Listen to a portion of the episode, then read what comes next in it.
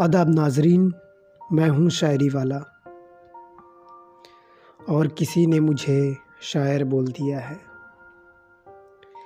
धूल को धूल करके चला हूँ मैं एक भूल करके। धूल को धूल करके चला हूँ मैं एक भूल करके। कितनी बातों का मैं ख्याल रख पाता, पैसों के बिना कैसे मैं तेरा ख्याल रख पाता?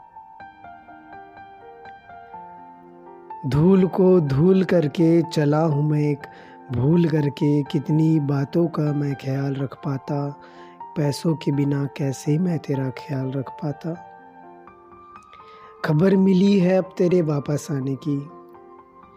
खबर मिली है अब तेरे वापस आने की तो तेरे मकान की मरम्मत में लग गया हूँ मैं। खबर मिली है, अब तेरे वापस आने की तो तेरे मकान की मरम्मत में लग गया हूँ मैं।